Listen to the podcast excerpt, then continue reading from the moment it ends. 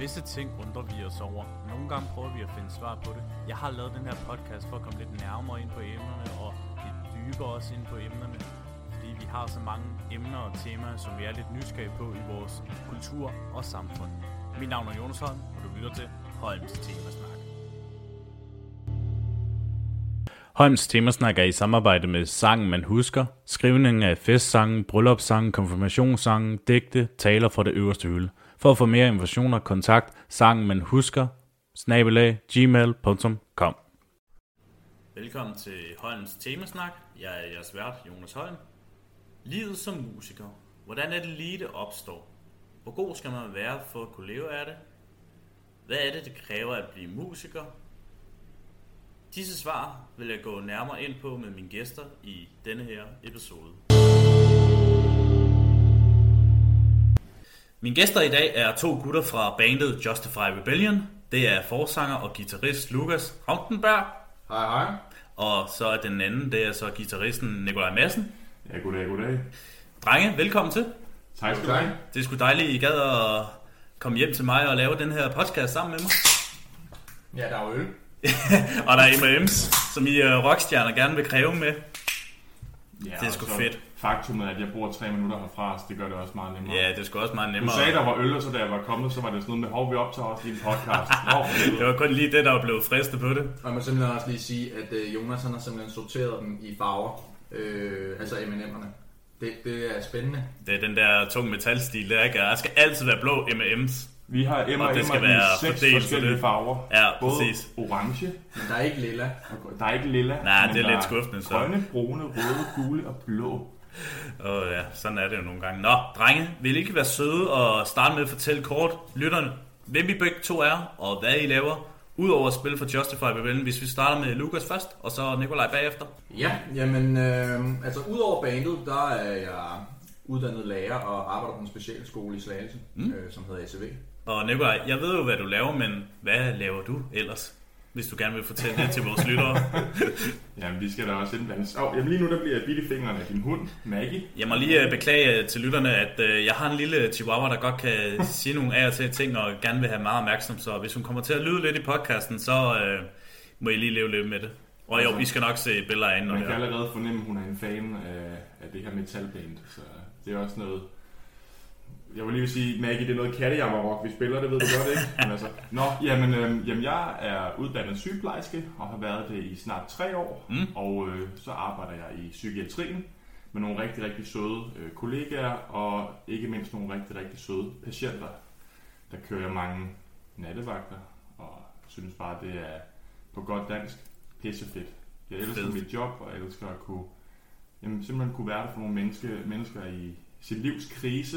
Og så er det bare et mega, mega spændende arbejde. Men man får ligesom et helt andet syn på livet og sygdom. Alle kan jo se, hvis du har brækket armen, men det er ikke alle, der kan se, hvis du fejler noget op i hovedet. Det er ikke altid, man kan se det. Nej, det er derfor præcis. Er det mega, mega spændende arbejde. Fedt, men spændende jobs, I har, drenge, det må man sige, og det er fedt, I gør. Det er jo generelt spændende. Ja, det er det bestemt. Jeg skal også til at tage det næste år, når jeg starter 3. år på UF, så... Det tror jeg godt, du vil glæde dig til. Det gør jeg også, så... Nå. Fandme meget i hvert fald. Nå. Lukas, du er jo forsanger og guitarist i bandet. Yep. Og jeg gik lidt i insiderviden og læste, at det var dig, der startede bandet med Steffen, som er så bassist i jeres band. Ja. Hvornår var det, I startede bandet, og hvordan kom I på den idé? Plus, hed I Justify først, eller var det noget, I hed andet til at starte med? I starten startede vi jo uden et navn.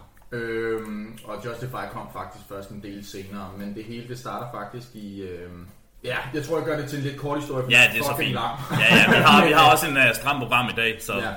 Men vi spillede i gymnasiet, Ross og jeg. Vi lærte jo hinanden at kende dengang, og vi gik til musik dernede. Og der spillede vi en masse koncerter, og mødte nogle mennesker, og startede et lille band med dem, som hed Hættemågerne. Hættemågerne? Ja, okay. Noget skulle vi jo hedde. Ja, det er altid en god start jo, så... Ja, det korte og lange. Det var pisse fedt, men på et tidspunkt ville jeg gerne skrive mit eget musik. Og det blev ikke rigtig imødekomt fra i hvert fald en anden person i bandet og sådan nogle ting. Og så tænkte jeg, at det gider sgu ikke være en del af længere. Nej, okay. Og så snakkede jeg så sammen med Steffen om, at vi ikke bare skulle sætte os og jamme på et eller andet tidspunkt. Og så gjorde vi det, så kom vi ned i hans morfars kælder. som var dejlig fugtig og spændende at sidde i. men det var jo pissefedt, for vi måtte have vores instrumenter og vores ting, sådan, så vores forældre ikke blev skide sure, og vi havde alt gjort. Eller naboerne klagede selvfølgelig, ikke? Altså... Jo, det gjorde de også, men morfar han var lidt ligeglad. Han kunne godt høre noget, eller... Nej, det kunne han godt. Han synes, han er jo alene nu, ikke? Han har været det i mange år, så det er jo også, jeg tror bare for ham var det fedt, der kom nogle unge gutter ind og ligesom bidrog til en eller anden i hjemmet, ikke? Ja, lige præcis. Men så sad vi dernede, og vi spillede, og vi lavede nogle rigtige skodsange om, det var dengang Ebola, det var et hit. Var det? Allerede dengang? Ja. Nå, så der kan man bare se. Der sad vi og skrev sådan nogle rigtige satiresange omkring Ebola og gravide kvinder og alt muligt lort. Men hvad for noget musik blev I inspireret af? Teenage D dengang. Ja, og det var jeres idoler dengang.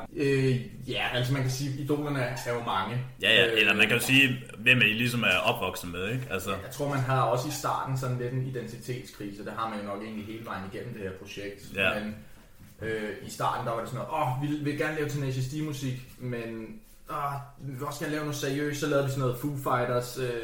Det var også rigtig gode band. Ja, sådan, altså, så vi var ude og skrave lidt sammen til, hvad fanden kan vi godt lide, ikke? Lige præcis, ikke? Men for lige at holde til emnet, så var det faktisk, at Roshan spillede jo så stadig i hættemårene, så sendte jeg ham en video på Facebook, med, hvad var det? Det var noget Tenacious D, nogle trommer eller et eller andet. Jeg kan ikke huske, hvad sang det var. Nej. Men så sagde jeg, at han skulle prøve at øve sig i det her, fordi det var meget fedt. Og så skrev han, at han faktisk ikke spillede det band mere, så tænkte jeg, okay. Ja, hvorfor ikke udnytte muligheden så? Okay, kommer du ikke i noget i den her kælder og hygger? Ja. Jeg havde nogle guitarer lidt. Ja, lige præcis. Så kom han så, og så fik vi så også vores gamle bassist Timmy med dengang. Han havde så også en guitar i starten, så vi så tre guitarister og en trommeslager. Vi synes ikke rigtig, det gav nogen mening. Mm. Så fik vi så overtalt Timmy til at spille bas. Og så startede det egentlig sådan stille og roligt derfra, og så hed vi faktisk først Floodfire. Floodfire? Ja. Hvad var grunden egentlig til, at I hed det? Jamen det var en eller anden rigtig kliché med, at det var sådan lidt, at alle skal oversvømmes af vores fede musik. Altså det var sådan meget kliché typisk, ikke? Ja. Og så bagefter tænkte jeg, Floodfire, det lød lidt for kick, så var man bare flottet. Så sad vi sådan lidt, okay, det er det. Og så lige så fandt Steffen så på Justify Rebellion. Ja, okay. Jeg ved ikke lige, hvordan han fandt på det. Men Nikolaj, hvad tænker du egentlig, da de hed det der til at starte med af bandnavn? Jeg tænkte, det var virkelig, virkelig fedt. Ja. Jeg synes, det var fedt. Det er lidt et statement, men også... det lyder også for mig som et navn, Justify Rebellion, at det er en flok oprører, som hedder Justify. Og det synes jeg er et statement i sig selv. Så jeg var ret vild med det. Ja, og det er jo nu lige der, hvor vi kommer på dig jo. Du kommer jo så senere hen i bandet. Du spiller jo guitar, men så vidt jeg rigtig husker af mange af vores samtaler, så har du faktisk været inde i et andet band samtidig, mens du spillede i Justify. Er det rigtigt, eller husker jeg forkert? Det er fuldstændig rigtigt, og ikke bare et andet band. To andre bands og en musical, jeg har spillet i. Du er altså den der travle mand jo. Du var der ude at spille meget. Ja. Plus, jeg tror, at han aldrig bliver træt. Gymnasieopgaver og mit meget, meget flotte arbejde i Netto, hvor vi to, vi lærte hinanden at kende. Gud, ja, det er rigtigt. Var det ikke noget med en... var det ikke noget med et toilet på besøg, fordi du skulle tisse, og det skulle jeg nok også. Vi to, vi skulle på toilettet samtidig, og så begyndte vi jo færdig snakke over en masse forskellige ting og sager. Ja. Og så har det bare klædt derfra. Jamen, hvordan fanden er det hele? Jeg har snart spillet guitar i 14 år. Så jo, guitarist har jeg været længe. Jeg søger så ind på sygeplejerskeuddannelsen i Slagelse, her i Slagelse, hvor vi optager. Og på den uddannelse, der møder jeg Ross på sådan nogle intro-dage, nemlig Ross. Ja, som og er trommeslager i jeres band. Ja, som er trommeslager, og jeg kan så... Vi bliver venner på Facebook og sociale medier og sådan noget. Og jeg kan så se, at han er kraftedeme med det trommeslager. Og det er jo fint, fordi at, ham vil jeg rigtig godt lære at kende. Han virker som en rigtig, rigtig fed fyr. Og... jeg står faktisk og mangler en trommeslager i mit band. Mit tidligere band, Torg, hvor jeg var forsanger og guitarist. Så du var simpelthen forsanger i det? Okay. Ja, så det havde vi i nogle år sammen med en gammel... Han er en gammel mand i dag. Jack, hvis du hører det her, så er du stadig en flot mand, men du er altså blevet lidt ældre, det er jeg vel også. Ja, det er jeg jo også selv jo ikke, altså selvom jeg er blevet 31, så... En trommeslager, jeg mødte igen. Ja, jeg er sgu blevet 31. Ja, det kan man sgu ikke engang se på mig. Nej, det blev lidt til plus mere, så. Men Nikolaj, fortæl nu. Jeg startede Talk sammen med trommeslægeren Jack, som jeg mødte igennem en fælles bekendt, og vi kunne godt lide det her 80'er rock metal. Og så mødte vi nogle andre gutter. Peter på... det er så dumt. Han spiller bass normalt, men han spiller guitar i bandet. Det kunne han altså også finde ud af. Og en fyr, der hedder Casper, som også, jeg blev rigtig, rigtig gode venner med, som så spiller bass. Og vi havde Torg i noget tid, og det gik simpelthen stille og roligt i opløsning, fordi at der var nogen, der flyttede væk, og derfor ikke kunne møde op. Og det, altså alle mulige ting, som bare er helt fair. Oven i det, så spillede jeg i et band, der hedder Ostbok, i, det hedder Holbæk. Så det var også en lang tur hver gang. Ja, der er noget, der hedder Holbæk. ja. Så, men jeg tror, det er sådan en rivalsing, Slagelse og Holbæk har, de aldrig kunne lide. Jeg ved ikke, hvorfor. Det er også det, jeg mener, hvorfor hun havde din anden, når man tænker på, at det burde egentlig være Slagelse og Næstved, jo. Jeg sidder bare og venter på et opkald fra Holbæk Rock Festival. Ja. Er ikke det, der hedder? Er der virkelig et rockfestival i Holbæk? Nej. Nå. Holbæk rocker. Er det ikke mere til sådan noget techno noget med Nick og Jay og det? Var det ikke deroppe, de kommer fra? Så skal vi lægge vores stil op. Ja. Ja, bare lige så Tivoli siger fredagsrock, og det er bare overhovedet rock. Vi siger bare, at I er fyr og flamme, men går bare i forklædningen som Justify. Ja, nu du siger fyr og flamme. Det var også noget af det, som vi spillede den her musical. Det havde vi også engang. Jeg havde været i... Hvad sagde til lidt det samme som Flot Fire. Fyr og flamme. Ja, det lød meget godt i hvert fald. Og det var meget dansk musik. Kim Larsen. Dansemusik, eller hvad? Kim Larsen og sådan noget, vi spillede i den her musical, men jeg ville også godt have noget rock ind i livet. Så finder de her drenge i Torg, det går i opløsning.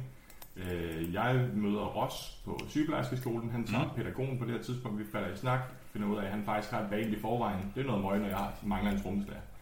Jeg møder Lukas og Ross i byen en aften, og jeg kender Ross, men jeg ved også, at han har en kammerat, der hedder Lukas, og jeg ved, at de har et band.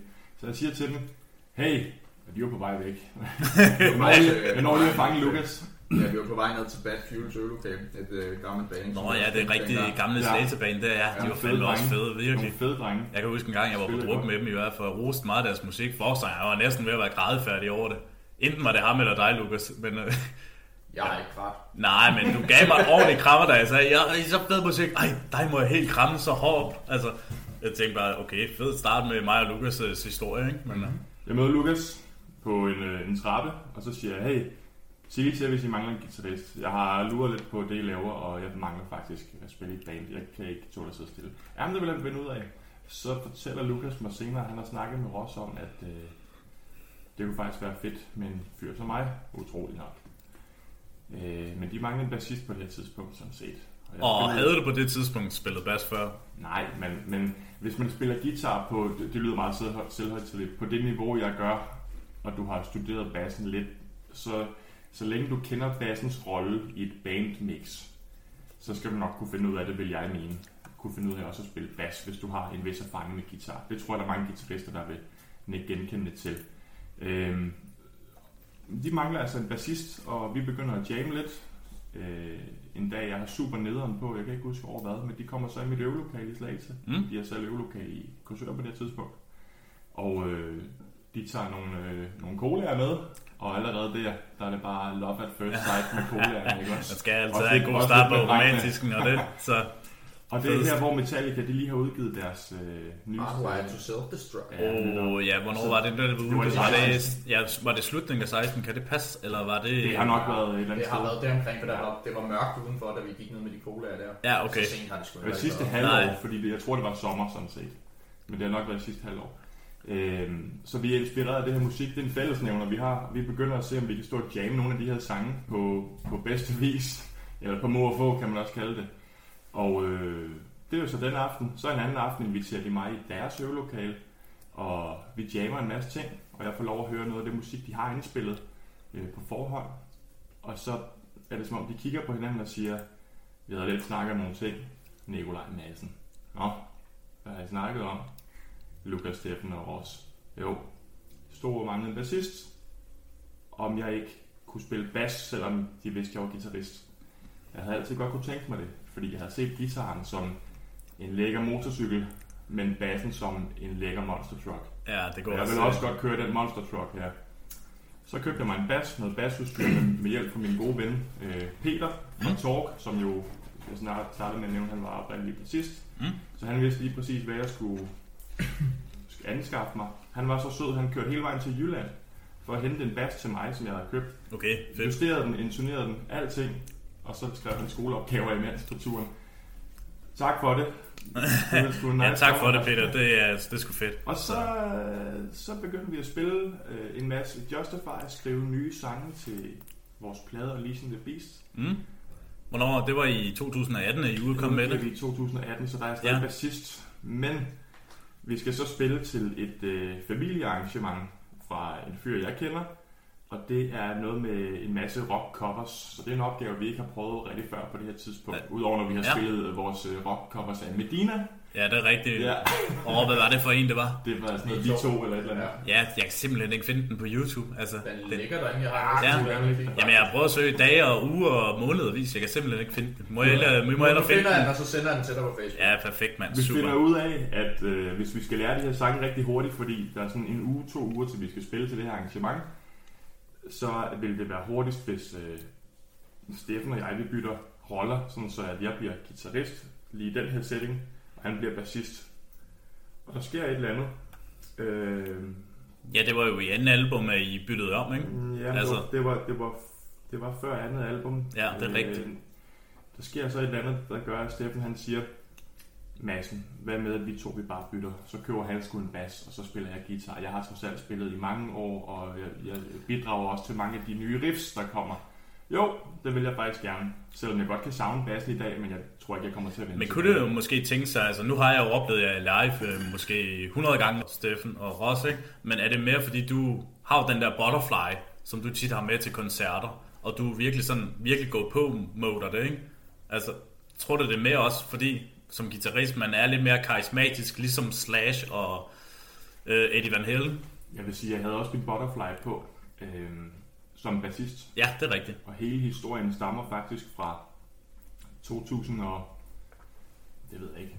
18, whatever stykker, hvor det er, vi danser lange på gymnasiet. Okay. Og det var en dejlig aften. Og siden har du ikke haft en butterfly? Og aftenen efter, så skal vi spille vores første og eneste gig med Talk, hvor det her band, jeg var forsanger i. Ja. Og der havde jeg mit langertøj på, fordi jeg synes, det var så flot. Vi var en pærevælling af forskellige årtiers mode på den scene her. Men min bedstefar, jeg husker, han var at se showet. Jeg synes ikke, musikken lød så godt, men han synes, at han kom og støttede op alligevel. Han nævner så den butterfly der, siger han. Fordi jeg havde nemlig butterfly på og hvid skjort. Ja. Hvorfor beholder du ikke bare den på?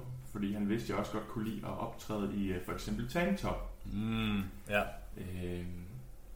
Og det tænkte jeg over, det synes jeg ikke, jeg havde set nogen gøre før. Og jeg synes faktisk også, det var lidt fedt. Plus et provokerende billede at sende ud til folk. Der er mange, der tror dit og dat om en masse ting, når man har butterfly på scenen. Ja, lige præcis. Og det betyder ikke en skid andet end at det er bare min ting. Men kan jeg ikke også huske det tit, at dig, Lukas, egentlig, du har jo tit vest på. Kan det ikke passe, at du tit nogle gange havde vest på? Jo, altså jeg vækster. Eller fortsætter du egentlig ikke også det med? Eller? Det er lidt forskelligt. Jeg vil faktisk sige, at jeg har prøvet lidt forskellige ting af.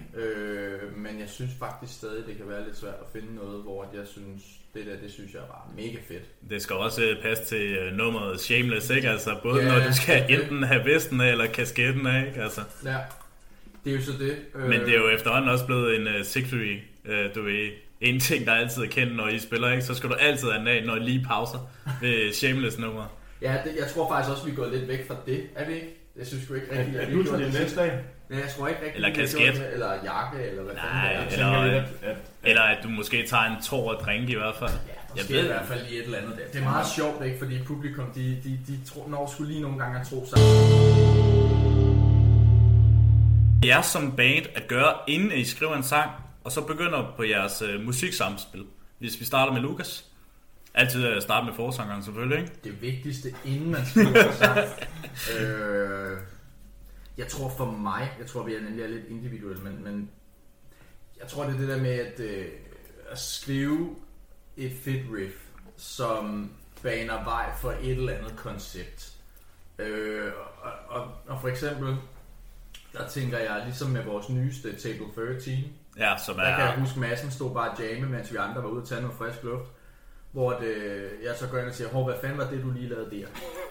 Og jeg synes, det var lort. Jeg sagde, prøv lige at spille det igen. Og så spillede han jo det som... Og så synes I nok, okay, det er måske fedt alligevel. Der er et eller andet, der. Altså, det var starten med det der dø. Ja, I blev overbevist. Og så, ja, skal det nu. Og så der skal ligesom være en eller anden, et eller andet standpunkt for den sang, du skal til at skrive. I hvert fald i min optik. Ja. Fedt riff eller et eller andet, fordi jeg har fundet ud af, med mig, så det handler det ikke om at skrive en sangtekst først. Det giver ingen mening. Nej, selvfølgelig ikke. Fordi jeg synes, det er svært at formulere det om til et fedt riff oven det bagefter, fordi så lyder det helt anderledes lige pludselig. Ja, lige præcis. Så tror jeg, du skal være meget mere old school og køre nogle akkorder og noget, men det bliver sgu også bare lidt for... simpelt måske. Ja, jeg tror, det bliver lidt for simpelt på den front, ikke? Og så skal man til... til vores band måske. Ja, ja, præcis. Ikke? Altså... for andre fungerer det fuldstændig, det lyder fedt jo. Ja, jeg skal advende lov, for det er en meget sådan også anderledes nummer i forhold til, hvad I plejer at spille, ikke? Altså, jeg har for første gang set, at min kone, hun er endelig vild med en af jeres sange. Ja, altså, hun siger, ja, men det minder lidt, altså for mig kunne det godt minde lidt om Ghost-agtigt, og også lidt af Volbeat, og hvad fanden var det også, det var lidt Queen nævnte min kone, jeg tænker også, hvor fanden var det Queen var i nærheden, men der kunne godt være noget om det, men... det er jo det er et nummer, som er mere kompliceret end meget det, vi har lavet, men samtidig også mere simpelt, det er vel et nummer, der symboliserer, at selvom vi nu er nogle drenge, så har vi startet et sted og er vokset med tiden, som alle jo gør. Og så vil der komme nye inspirationer, der skaber grundlag for at skrive sange, der lyder anderledes. Det er også, hvad fanden er det også for et ord, anderledes? Altså, det er jo bare en ny sang, og vi synes, det er noget af det fedeste, vi har, så det udgiver vi. Og så lyder den, som den lyder. Det er jo et billede af et band, der har stået i øvelokalet i månedsvis, og skrevet en masse ting, og så endelig har fået det indspillet, så man kan dele det med resten af jordens befolkning. Det lyder meget omfattende. Det håber vi da. Men det er det jo nærmest, når det er ude på Spotify, og hvad fanden de ellers sidder, de der tjenester, ikke? Så. Jo. Men når jeres live-koncerter, kan I så huske den allerførste koncert, I spillede sammen, og hvor meget det egentlig krævede for at øve inden en koncert? Og egentlig, hvor meget kræver det egentlig at øve inden en koncert? Jeg tror, det dengang, der krævede det ikke så meget. Nej. Men der krævede det jo egentlig også bare, at du kunne sangene. Altså jeg kan huske vores første, det var mixtur på badeanstalten, hvor Madsen han var på bassen dengang. Og der var det nok mere ham, der skulle øve mere, fordi han skulle lære sangene at kende, og alle de her ting. Nå, ja, selvfølgelig. Kunne jo godt. Og et nyt instrument at kende. Og, ja, så for os, der, vi kan jo godt sangene, ikke? Så det var egentlig ikke så meget det, og så lavede vi en setlist, og så var bum og så videre. Ja. Men når man er voksen, og man ved, hvad det indebærer, det her med showbusiness og alle de her ting, så kommer folk jo ikke bare for at høre plader. De kommer for at få et show og en oplevelse. Ja, præcis, ikke? Og det gør jo også. Og det er det, der gør, at det tager ekstra lang tid at øve op til en koncert. Ja, så snakker vi koreografi lige pludselig. Hvor går jeg hen i det her øjeblik, og hvad siger du der, og hvad gør du der? Jeg snakker forlængede stykker, for eksempel også. Hvilken sang kunne det være fedt at lave en lang outro, som du ikke har på pladen, og derfor gør det mere relevant for koncertgængere netop at gå til koncert. Vi snakker, når vi laver en setliste den dag i dag, hvordan sangene de skal gå fra den ene hen til den anden, eller om efter en 2-3 sange, det er smart at lave et break, så vi for det første kan få lidt at drikke, men at publikums ører også kan nå at, det ved jeg ikke, falde ned igen, det tænker vi meget over. Ja, præcis. Hvis det hele er vildt, så er der ikke noget, der er vildt. Nej. Hvis det hele er blødt, så er det også lige meget, så det præcis. Man kan vel sammenligne med at blive fartblind. Altså fartblind. Ja, det er faktisk ikke fartblind. Ja, når du kører stærkt, så lige så ser du ikke, hvor stærkt du kører. Så på den måde, Så man skal forestille sig en kurve, ligesom en rutsjebane, der skal gå op, og så har du klimaks, og så skal du gå ned, for ellers så kan du ikke klimakse igen. Ja. Ligesom i mange andre situationer, livets situationer. Ja, må jeg ikke lov til at vende tilbage? Jeg bare gør det. Gør det endelig. Det er jeres tid, dreng. Altså, endelig brug den. I forhold til det med at skrive en sang og et riff, jeg kan 100% forstå det, Lukas han siger, og han siger også noget meget rigtigt i, at det er rigtig, rigtig individuelt. Lukas han har riffet først, og jeg synes ofte, det har været sådan, at Nu sidder han og siger, jamen jeg spiller så meget, og så kommer han ind og peger på et riff, jeg lige har lavet, og så siger jeg, og så siger han, spil det igen. Sådan går det altså også en anden vej. Fordi nogle gange, så står Lukas og jammer et eller andet, og så tænker jeg, fedt, hvornår kan vi komme i gang med at spille alle sammen? Og så går der måske lige flere timer, eller? Men han graver efter guld, ved jeg. Ja. Og nogle gange, så kommer det altså bare frem, og der må man lige stoppe og sige, hey, lad være med at slå mere efter det guld der, fordi det ligger lige her foran dig. Tag lige det der op og spil det igen. Og så er det tit blevet til en sang, eller et riff, eller en idé, eller et eller andet. Det er den ene ting. Den anden ting, det er, at i min spæde ungdom, det er at gik rundt i Netto, og farede og vaskede gulv. Det var ligesom det, at der var tid til, at der var ikke så mange kunder på det her tidspunkt. Så gik jeg lidt og nynnede eller fløjtede. Så er det måske, du er altid der, du fik dine idéer, eller? Det var der, mange idéerne kom, så jeg var nødt til ofte... I lugten af sæbe, mand! Det er sjovt, der er det. Jeg var nødt til ofte at skynde mig ud bagved og tage min telefon, den må vi ikke have på os, jo. Nej, vi gjorde det alligevel. Ja, vi gjorde det alligevel. Så gik jeg ud og fløjtede, hvad end jeg havde af melodi, jeg havde. Og nogle gange så blev det altså til en ting. Ikke kun i Talk, men så senere også i Justify. Riffsene kan opstå ud af ingenting. Selv i studiet, hvor vi indspiller første album, Unleasing the Beast, der husker jeg, at Lukas stopper mig en sen aften, hvor der er, vi har siddet og indspillet alt for lang tid en af dagene. Altså, vi er træt. Kæft, du var sur. Vi er træt af hinanden på det tidspunkt. Så siger han, det der riff, du spillede der, jeg kædede mig bare på et tidspunkt. Okay. Hvad var det? Hvad fanden er det? Det blev så til det primære riff i Throne of Greed. Så nogle gange så er det altså smart at stoppe hinanden op. I forhold til at skrive tekster, jamen, hvad inspirerer en? Ja, hvis man lige pludselig finder et hook, altså den her melodi, som bare er mega fed, og den fanger dig.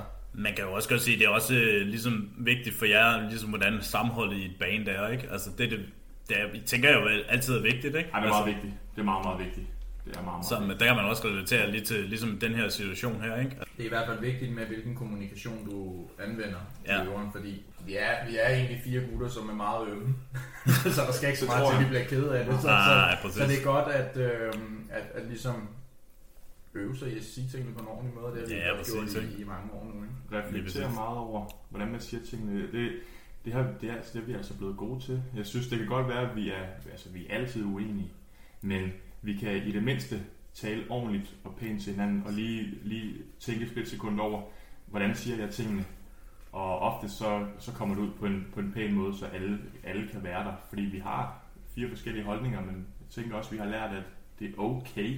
Det er ikke sådan, der er en facitliste, eller hvad gør andre bands og en masse ting. Det kan man godt kigge på. Så længe I heller ikke slår hinanden ihjel, ligesom i Some Kind of Monster med Metallica i hvert fald. Vi spiller ikke i andre bands i hvert fald, så det er det her, vi har at forholde os til. Ja, ja. Jeg så faktisk Some Kind of Monster med Nattebakke i forgårs. Jeg synes altid, det er fedt at egentlig gense den hele tiden. Ja, og jeg ved ikke, om jeg blev inspireret af det, fordi jeg vidste, jeg skulle til det her interview, eller hvad det var, men jeg synes, jeg har lært endnu mere af at se den igen efter nogle år, fordi nu har vi spillet sammen i Justify i nogle år, og vi har ikke, altså vi er gode venner det meste af tiden, men når man ser på hinanden hele tiden, vi er jo fandme gift, og alle mænd derude ved, at man bliver, eller alle, det lyder godt, og kvinder også, alle ved, at man bliver uvenner med dem, man er gift med. Vi lever ikke i en utopisk verden, men det vigtigste det er, hvordan man bliver god igen. Hvordan man bliver gode venner igen.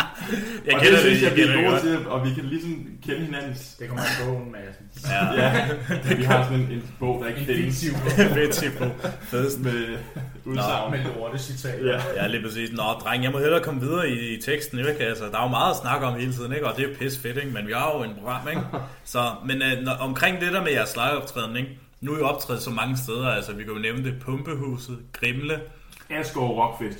Og så har I spillet masser af gange nede i Slagelse Musikhus, er det ikke? Ja, det er jo hjembyen, kan man sige. Ja, og så i 2019 fik I noget af en koncert, hvor I skulle spille og opvarme for Metallica Jam i 2019 på J-dag i Amager Bio. Den 1. november. 1. november, ja. Og dreng, nu er det jeres spørgsmål. Jeres bedste optrædende ifølge jer, hvad var det? Det har du lige nævnt. Ja, ikke?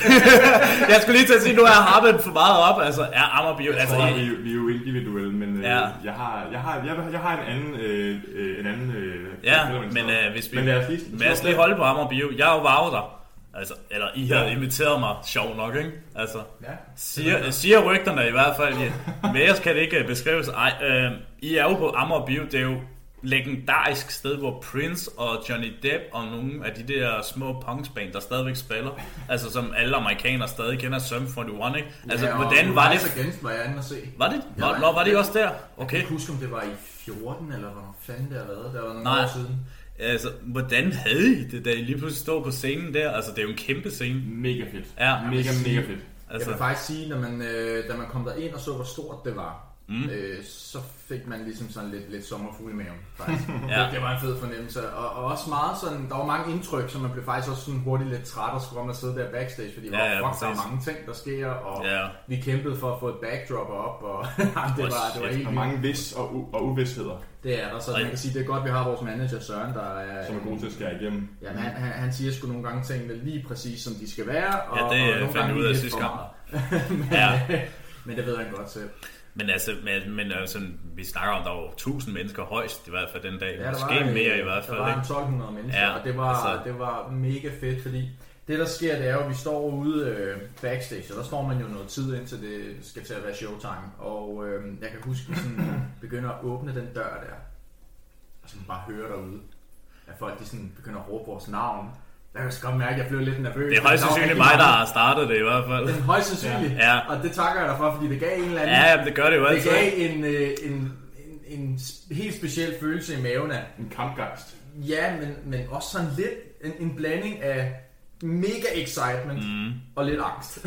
Fordi der var så mange... Det var også kæmpe ting at stå for en Amager Bio, ikke? Altså, når man tænker, og man kan jo ligesom også... Nu skal jeg også lige nævne det. Følge det op til det, fordi I har jo lavet en dokumentar jo. Drømmefangeren. Ja, men egentlig sagde jeg op til det jo. Jeg vil lige hurtigt bryde ind, Jonas. Ja, det er også okay. Vi har i samarbejde med nogen lavet en dokumentar. Ja, i samarbejde, det er rigtigt. Præcis den der, den er vi blevet bonget lidt på, som det er vores dokumentar. Det er det ikke. Det er nogen, der har spurgt os, om de må lave en dokumentar til os. Okay, fair nok. Det er ikke os, der har bedt nogen, eller betalt nogen, eller noget som helst. Vi har ikke fået en krone, og det er ikke sådan noget med det. Vi har ikke betalt nogen for at lave dokumentar om os. Palindromfilm, som er nogle fede gutter, som har lavet musikvideoer for os, og som vi elsker. De siger, at vi vil godt lave Justify, men i et andet format end musikvideoer. Okay. Så kan vi få lov til at lave en dokumentar om jer. Og vi har holdt møder sammen med dem og en masse ting før filmningen begyndte hen over de her 2 år. Jeg har skrevet kontrakt. Og... Der er mange, der åbenbart får ondt i røven over, at når Justify, de tror, at de er kæmpestore. Jeg tænker, vi ved, hvor vores plads er henne. Ja, jeg tænker også sådan det der... Der er fede navne, som er langt større, har meget mere anciennitet og meget mere erfaring. Men at se sådan en up-and-coming bane, er det jo også altid interessant. Jeg synes, det var grineren, at der var nogen, der ville lave en dokumentar. Men jeg synes ikke, det var lidt grænseoverskridende at have en kamera bag hele tiden op i jeres ansigt? Det var sjovt. Så fik man overprøve det. Nå. Jeg synes faktisk også, det var lidt fedt, folk blev sure. Det er vildt, hvor meget man sådan kan påvirke folk. Jeg tror også, det er bare... jeg tror også bare, det er det der med kulturen nu om dagen, ikke? Altså, der skal heller ikke få meget til, at folk kan være så tur med tester det til. Så. Nå, nok om det. Men generelt, helt klart jeres bedste oplevelse. Madsen, over til dig i hvert fald. Din bedste oplevelse af optræden var vildt fedt. Det var også en af... Men du har en anden en. Ja, det har jeg. Jeg er nødt til lige at tilføje en lille note. Ja. Det har været fedt, fordi der var så mange mennesker, og fordi det var så stort, og lige pludselig en større produktion i forhold til det, vi var vant til. Så man skal slet ikke tage det for givet. Det synes jeg heller ikke, jeg gør. Jeg er nødt til at vende tilbage til Asgaard Rock Festival i Asnes... Fordi... Og hvad årstal er vi der egentlig? Jeg tror, vi er tilbage i 2018 stykker, sådan set. Så det har været før Amager Bio. I 18, det var der, jeg blev stukket af en gedehams lige inden showtime. Men vi skulle spille... Altså inden koncerten, eller hvad? Ja, det kan du få senere. Ja, okay. Er det en del af den der anekdote, eller? Ja, det bliver det sgu nok. Eller? Ja, det kan vi fortælle til den ting. Og derfor var det ikke Lukas bedste dag. Ej, det var en formede, som han skulle, og det var rigtig fedt. Men det er blevet aften på det her tidspunkt. Det har rigtig meget at sige i forhold til, at man vil hellere se på et band, rockband, når det er mørkt. Jeg tror også, at rockbandet vil mene, at det er federe at spille, når det er mørkt. Det giver jo en bedst del af stemning og atmosfære og alle de her ting. Det er jo ligesom også det samme at se Rammstein, når det er lyst og sol og det. Ja, det er jo allerede en kæmpe skandale til at tænke på, ikke? Altså. Det var lidt ærgerligt, men fede gutter eller søde gutter. Flink gutter. Rammstein, eller? Ja, de er flink. Ja, flink. Ja, de er søde. Ja, til Lindemann er flink. Ja, det minder mig. Og jeg tænkte, han kunne godt måske bare være ligeglad og tænke på, om det er lyst eller ej. Han tænkte bare, at han får penge. Jeg mangler at ringe tilbage til det kart. Nå, Madsen videre. Men det er på Astor Rock Festival, og det har nok været en 2018 stykker, 19 stykker. Og de har virkelig, virkelig givet os nogle fede, fede chancer for at få nogle fede, fede oplevelser. Så tusind tak til Tony og Jeanette. Kæft for i sig. På den her lille scene, det var den lille scene, vi spillede på den aften, og det gjorde bare ingenting. Det var, man vil, nu siger jeg, det gjorde ingenting, man vil hellere spille på den store scene. Men her, der var det så intimt på en eller anden måde. Der var, scenen var bygget af paller, altså alt er simpelthen hjemmelavet, håndværkere. Det virkelig rustikt og virkelig i rockens tegn. Der er det her rapport, som der er blevet bygget ud fra scenen, man kan stille sig op på, og man står bare der og føler sig som en lille rockstjerne, som mandagen efter skal sidde og skrive skoleopgaver. Altså det er virkelig to forskellige sider af livet på det her tidspunkt. Og folk, de står kraftedeme med armene i vejret og river efter ens butterfly. Jeg skal kraftedeme komme efter dig. Jeg har altid en ekstra med, men nej. Det har nok været en af de fedeste oplevelser for mig. Helt klart Amager Bio også. Og der er masser. Det var også, da vi skulle til Ratio Horns på Bornholm. Det var ikke bare det med at spille. Var det ikke også fedt. Det var også det med endelig at komme væk fra Sjælland. Vi elsker at spille på Sjælland, men det er også en milepæl, når du skal ud og sejle for at spille et show. Der var jeg også kommet til skade. Du var kommet til skade med tommelfingeren. Jeg synes altid, du kommer til skade. Ja, det synes jeg egentlig også nu, når du sådan name-dropper de der steder. Jeg skulle også have givet ham, så kommer til skade med tommelfingeren, og Steffen han har fået forstrukket et led på et tidspunkt. Det er også fået, hvad var det? Handicaphold, vi har med at gøre på det tidspunkt. Med nyresten eller sådan, jeg kan ikke huske, hvad fanden det var. Og Ross, han brækker en arm en dag, vi skal ind og indspille. Det var det, vi skulle indspille Agte Fugle, havde han brækket sin arm. Ja, vi kalder det jo bare Murphys lov. Alt, der kan gå galt, det vil gå galt. Hvornår går det galt for mig? Men det er ikke også sådan lidt rockstjernestil over det, ikke? Altså, det kan man sgu godt. Det er altid sådan en rockstjernestil, ikke? Altså, man er altid, fuck det, jeg spiller alligevel. Altså. Der er en klog mand, der engang sagde, the show must go on. Nå, jeg er Freddy, ja. Bush. Ja. Eller en af dem. Ja. Han har også været godt til mig. Fedest. Nå, hvordan siger man det på tysk? Det ved jeg sgu ikke. Mush, spørger du ham, der er navn lyder tysk, eller hvad? Musen gangen gik. Nej, det ved jeg ikke. Ja, danke, bitte. Nå, men drenge, egentlig også her er sådan en nysgerrig spørgsmål. Hvad kræver det ifølge jer at få den opmærksomhed for jeres musik? Altså, I er jo gode til at reklamere. Det må man give. For mange ting, Jonas. Ja. Jonas Holm, herr Holm. Ja. Det kræver, at man larmer lidt for sig selv. Der har lige været en kæmpe pandemi, jeg ikke gider gå så meget ind i. Fordi jeg tror også, at vi er blevet træt af den, ikke? Og det er en pandemi, der har gjort, at man kan se lidt som en trakt, at man skal have en masse bands igennem den her trakt, som er, normalvis har været ude at spille samtidig i normale tilstande i verden. Men nu, hvor spillestederne har lukket stille og roligt op, så er det altså alle de her bands, der har været scheduled til at skulle spille, som er først for, hvilket er fair og forståeligt. Det vil sige, at de mindre bands, de kommer på senere. Så derfor så nytter det ikke i den her periode, vi er ved at være forbi den heldigvis, at larme så meget over, hvem du er. Men det nytter noget at holde sig relevant stadig, fordi ellers kan man hurtigt blive glemt. Og nu kan jeg jo huske, at I spillede jo en del livestream-koncerter, det, ikke? Og havde også en lille intims-koncert, hvor jeg desværre ikke lige var med. Altså. Men jeg kan huske den der container-koncert, I holdt, ikke? Altså, hvad var jeres tanke, da I skulle lave den, og tænkte allerede, alt er lukket ned, det er en pandemi, og man må ikke ses eller mødes, man må kun være, var det på det tidspunkt 10 mennesker, man skulle samles, eller? Ja. Hvad fik I grunden til egentlig at lave den her containerkoncert, hvis man kan kalde det? Det ved jeg ikke, hvordan I vil definere det. Jeg tror, det er for ikke at blive glemt i den her store ensomhedsting et eller andet sted. Netop for at holde sig relevant også, fordi vi har lyst til at spille. Ja, nu skal du også huske, Jonas, at vi udgav en plade. Var det ikke lige... Den 27. marts. Det var 27. Hvornår var det, hun lukkede landet ned? Det var den 11. marts. Jeg gav, mand. Og jeg kan huske, at I havde en koncert inden også. I skulle faktisk have spillet i april, var det ikke rigtigt? Jo, det tror jeg. Og så var det også, vi havde også i Hi-Fi-klubben lavet en aftale med dem om, at der skulle være store fadølsanlæg. Gud, det kan jeg sgu faktisk egentlig godt huske. Så virkelig må vi bare pleasede fansene, og bare sådan skulle minde og hygge os, og høre pladen, og alle de her ting, og simpelthen bare lave sådan en hyggedag. Det kunne vi da godt skyde en hvid pile efter. Det måtte vi ikke mere. Nej, det måtte vi ikke. Så man kan sige, det med live eller de der livestreams-koncerter, det handlede jo for det første om ikke at blive glemt, men for det andet også at sige, hey, vi har sådan en ny plade her, den skal gå helt i vasken på grund af corona. Nej, overhovedet ikke, og det var et fedt album, skulle du så helst sige, ikke? Altså, jo, tak. Altså, det var, der kunne man jo ligesom godt se jeres udvikling fra første til anden, ikke? Altså, der nævnte vi også til den der musiklyttedag, eller hvad hun var det nu, vi kaldte det. Ja, der var også et par forskellige steder, der gik 10 ud af 10. Så er det også alle beskedenhed, synes jeg, vi fik mange bedre anmeldelser. Så det er lidt svært at lave den svære træer lige pludselig. Ja, det er præcis. Husker jeg egentlig rigtigt, det var egentlig var samme år, jeg egentlig endelig fik en stjerner fra Gaffa af. Kan det ikke passe? Kæft, mand. Det... Jeg mener faktisk, jeg fik det. Det var vist sådan noget livestream, I lavede i Helsingør, er det rigtigt? Eller var der nogle af de andre steder? Ja. Det var med Mighty, var det ikke det? Jo, det var da vi var under Mighty Music. Ja.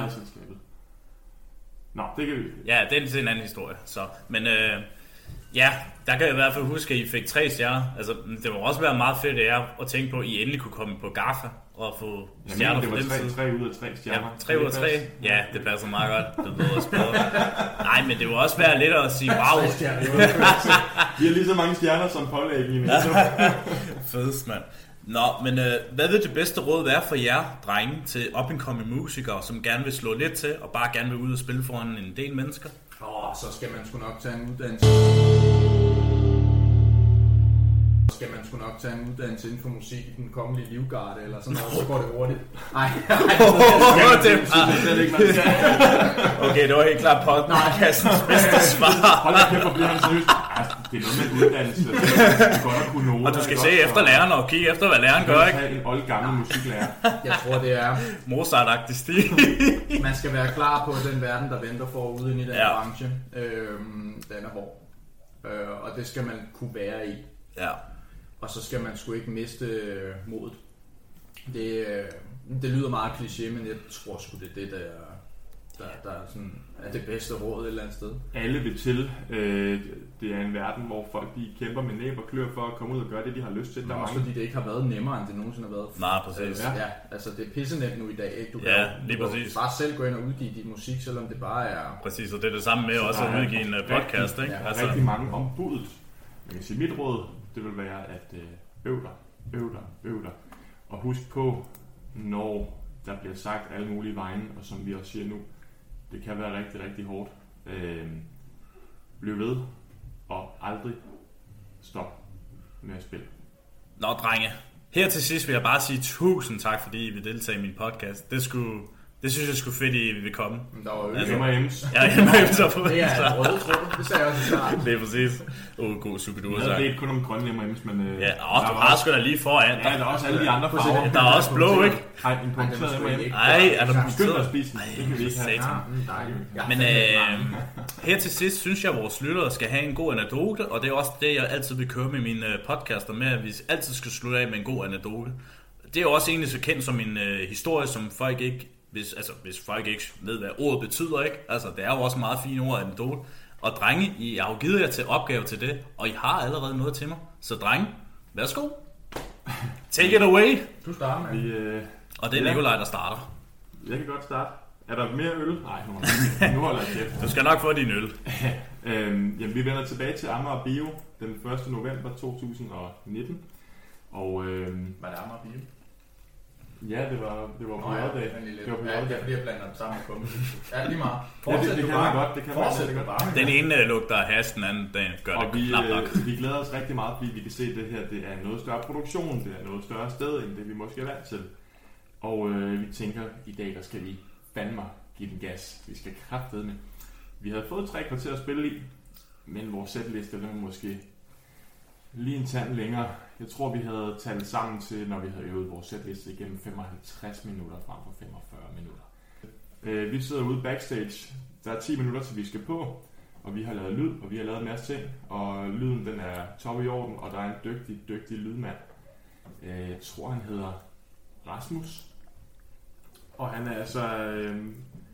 Han er en type med super dygtig, men med et kæmpe alvorligt udtryk, hvis han har lyst. Så den her historie vælger jeg at kalde for Rebellernes øjenåbner. Højtåbner for virkeligheden, eller? For virkeligheden. Rebellernes øjenåbner backstage i Amager Bio J-dag 2019, 10 minutter før du går på. Problemet er, at Rasmus han kommer ud, og han vil bare lige høre, om alt er i orden, om vi er klar. Fordi han står med lydpulten dernede, og han har også stort ansvar. Han vil godt have, at vi spiller. Han kender os jo ikke. Så han vil godt have, at det hele det spiller. Så han siger, nå, nu har I jo fået 3 kvarter, så er I klar med det? Og vi kigger lidt på hinanden, fordi vi ved jo godt, vi har måske lidt mere end 3 kvarter. Vi vil gerne bare spille en masse, når det er sådan et kæmpe show. Så vi kigger, måske har vi lidt mere end 3 kvarter. Ja, siger han. Hvor lang tid har I? Ja, måske til 50-55 minutter. Og der bliver bare altså en larmende stilhed i det her lokale, fordi vores sætliste, den ved vi jo godt er for lang. Og vi ved godt, at han synes, det er for lang. Og det har også noget at gøre med, at der er blevet lagt tid af til, at det ene bane skal fjerne alt sit lort, så den næste bane kan sætte alt sit lort på scenen. Ja. Så det har vi respekt for den dag i dag. Jeg tror ikke rigtig, vi fattede det dengang. I var jo også unge mennesker. Så vi, jeg tror, at en af os får slynget ud, en af os, der tør, får slynget ud. Vi har altså 55 minutter. Nej, kigger han på os med sine store brune øjne. Man skal ligesom forestille sig, Robbie Colt, hvad hedder han? Colt? Robbie Colt? Robbie Coltman, ham der spillede Hagrid. En stor Hagrid-type, bare med alvorlig blik. Nå ja, ham der lige er gået bort. Ja, ham der døde den anden dag. Ja, rest in peace. Man forestille sig sådan en type som ham. Nej, vi spiller ikke 55 minutter. Vi spiller 45 minutter. Det er det, I er blevet booket til. Så vi sidder der 10 minutter, inden vi skal på, og man simpelthen bare begynde at sige, okay, kill your darlings, hvilke sange kan vi fjerne? Det er ikke så meget desværre. Desværre det er mere med, vi har jo øvet koreografi på de her sange. Vi har øvet, hvordan det er, den ene sang går over i den anden. Vi har øvet en masse ting, nogle ting, vi siger til publikum nogle forskellige steder. En masse ting, som vi nu skal sidde og lave om. Altså ting, der normalt tager dagvis at øve på, og ligesom få ind under neglen, eller hvad skal man sige, ind i sendet, så det ligger på ryggraden. Det har vi 10 minutter til. For det første diskutere om, hvilke sange, der skal væk, men for det andet forholde os til, at nu er det en helt anden sætliste, vi står og arbejder med. Vi går på, og vi spiller, og vi har det på fedt. Jeg kan godt lide, at du griner af dig, og Lukas, der tager det bare så du virkelig stille og roligt. Det er fordi, jeg sidder så lidt lige over min kæft, fordi jeg ved, at jeg er den eneste i bandet, så lad os holde os til de 45. Ja, det er præcis. Og vi andre, vi vil gerne spille rigtig meget. Men det er jo igen det der med, at vi er uenige om tingene, og vi er alle sammen klogere end alle de andre. Game og 10 minutter lige før. Men der var Lukas bare closed, men han var i undertal, og vi har en ting i bandet med, hvis der bliver taget en beslutning, der er 3 ud af 4, der synes det, så er det den, man går med.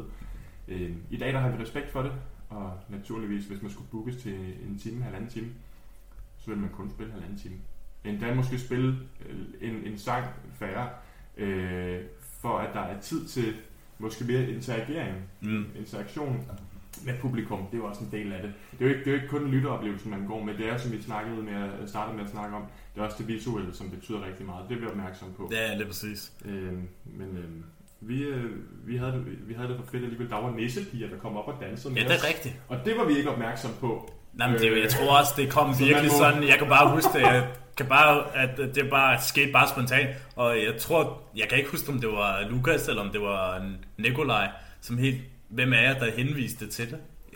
Jeg kan i hvert fald huske, jeg tror, inden for min egen private Instagram, der har jeg en video, hvor jeg skal prøve at spille soloen til The Blood Curdling Vale, imens der står en nissepige og humper mit ben, så det er lidt svært. Det er lidt svært. Ej, hold kæft, men, det var en fed... det var godt nok fed koncert. Men jeg hyggede mig, jeg synes, det var skide sjovt. Det lød af helvedes til, men det var pisse sjovt. Det er jo det der med, at man må arbejde med nogle gange ting, som bare sker. Og Murphy's Law igen. Man kan sige, det havde været rigtig interessant, hvis det havde været en flok fulde mænd, der var gået forbi vagterne, havde banket vagterne ned i gulvet, og så var løbet ud på scenen for at dryhop og stå og danse og bæres. Heldigvis var der nogle søde, kønne, utrolig flot bygget. Utrolig flot bygget mænd i stedet. Skal du huske, det er 2022, vi lever i, ikke? Altså. Der var en af dem, der godt kunne lide min bold. Jamen, det er også noget. Ja, præcis. Ej, fed historie. Så Lukas, så er det over til dig med din anekdote. Ja, så mikrofonen lidt her. Ja, det gør det jo. Sådan. Det er jo meget stilet med, det skal så siges, det er stilet op med, hvad er det, 4 bøger og så en mikrofon. Niklas Bentner så høj. Ja. Jeg kunne godt tænke mig, og sådan, at vi skal lidt tilbage til år 2018, Asgaard Rock Festival. Ja. Og nu vidste jeg ikke lige med anekdoterne, at vi skulle give dem et navn, men jeg fandt på en hurtig en, og det er også bare mig, der freestyler. Ja, titlen, den vil jeg gerne kalde Øv. Fordi det var en sen sommeraften, og vi skulle på scenen, og vi skulle bare give den gas. Der har været et lidt Woodstock-agtigt tema, hvor jeg kan huske, at vi kom i noget lidt sådan skjorter og sådan lidt sådan noget terne noget af sådan noget. Ja. Jeg mener, det var i 18. Det kan også være det. Nej, det har været i 18. Nå, det er også lige meget. Eller 17. Nå, fuck det. Men det, om ikke andet... Det er i hvert fald sket. Vi står på garagescenen, og som Madsen så fint beskrev lidt tidligere i podcasten, med det her rustikke og sådan nogle ting, og lavet af paller og alt det her. Og så simpelthen for at få så meget plads på scenen som overhovedet muligt, så i stedet for store Marshall stacks, så var det simpelthen komboforstærkere, der stod ude i siderne. Mm. Og der, imens vi sådan står der og gør klar og indstiller lidt lyd og tjekker, om der er hul igennem, sådan har det været et kvarter, 10 minutter, inden vi egentlig skal kunne gå scenen, så tjekker vi lige, fordi vi hader, når der ikke er styr på lortet. Men man kan også se, at folk de snakker lidt om, at der flyver sgu nogle store gedehamser rundt. Ja. Fordi der er et bo op, det er jo en garage, så der er sgu sådan et gedehamsebo op i taget. Og de kunne ikke lide rockmusik. Ja. Nej, det kunne de fandme ikke. For det der så sker, det er at jeg skal egentlig bare ned og lige skrue på nogle forstærkere. Det der så sker i det, jeg bukker mig ned, så er der åbenbart en gedehams, der har valgt at sætte sig og hygge sig lige i min knæhæs. Så i det, jeg bukker mig ned, så klemmer jeg jo sammen om den. Nej. Og den smerte, jeg bare mærker, og jeg aner jo ikke, der sidder en gedehams der. Jeg kan bare mærke, det føles som om, jeg bliver skudt i benet. Det er ikke, at jeg har prøvet det, men jeg kunne forestille mig, det var lige så slet. Jeg kunne godt forestille mig, den der smerte godt nok gør ondt. Sindssygt. Og hvornår var det, I skulle på den dag? Jamen, jeg tror, det var kvarter eller 10 minutter. Ej, for satan. Det er altid det her ting, der sker. Det er 10 minutter. Altså showet, som igen, vores gode gamle Freddy sagde, det var, at the show must go on. Så det kom jo også til at ske, og vi fyrede den af, og det var mega fedt for alle andre end mig. Jeg havde virkelig en lorteaften der. Det tror jeg gerne. Og ikke nok med det, så skulle jeg jo ligge i telt om aftenen også. Nej, det gør det jo heller ikke. Og jeg havde jo glemt mit lægunderlag og hele lortet. Så du måtte ligge ske med en af de andre, eller hvad? Nej, jeg lå backstage den aften. Jeg lå på sådan en forhøjning, sådan en lille bakke, hvor vi så telt op, så det var egentlig bare på jorden. Næsten, det føles sådan. Ja. Så jeg havde smerte i benet i 2 dage. Og... Ej, for satan. Det var godt, du skulle spille. Jeg synes, det var en fed koncert. Ja.